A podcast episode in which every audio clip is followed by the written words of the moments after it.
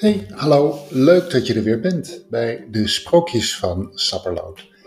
Ehm, vandaag gaan we ver weg, we helemaal naar Japan, waar we in een sprookje terechtkomen over een dappere samurai die een wijze les leert. Veel plezier!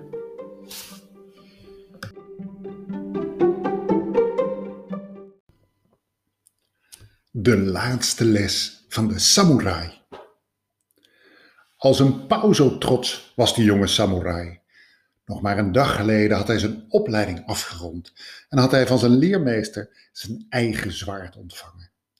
Nu was hij een volwaardig strijder, een hoeder van het goede en bestrijder van het kwaad.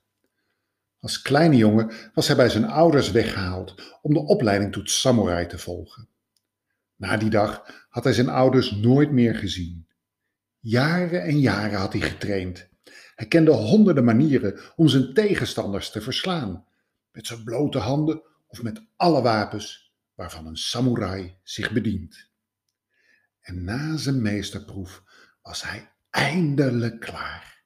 Glimmend zat hij in zijn nieuwe wapenrusting op het terras van het theehuis aan de rand van de markt, midden in de stad. En hij genoot van de bewonderende blikken van voorbijgangers. Kijk daar, een echte samurai, hoorde hij sommigen tegen elkaar zeggen. Hij nipte tevreden van zijn groene thee toen hij plotseling een kabaal hoorde. Een grote man liep vloekend en scheldend over de markt, terwijl hij met een grote stok in het rond zwaaide. Hij sloeg een mand vol kakies van de marktkraam af en leek even te wankelen, maar strompelde weer verder. Mensen stoven angstig naar alle kanten om de geweldenaar ruim baan te geven.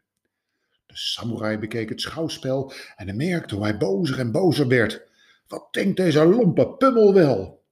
Hij zou hem eens even een lesje leren en hem zo hard aanpakken dat hij nooit meer een stap in de stad zou durven zetten.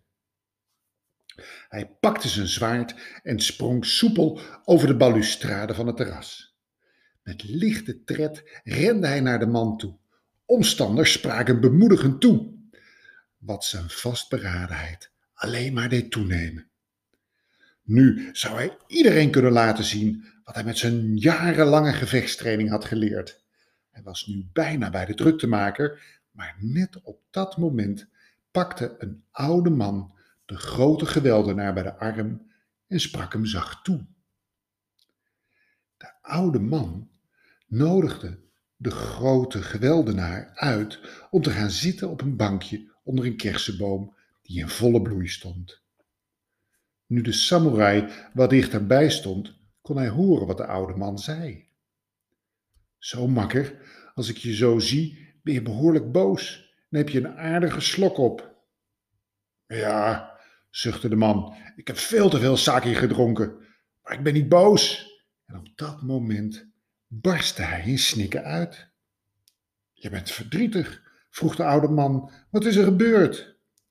Het is mijn vrouw, snikte de man. Ze, ze is een maand geleden overleden en, en ik mis haar nog iedere dag. Ik kan niet zonder haar. Ik weet dat het stom is, maar ik wilde de pijn niet voelen en, en daarom greep ik naar de fles.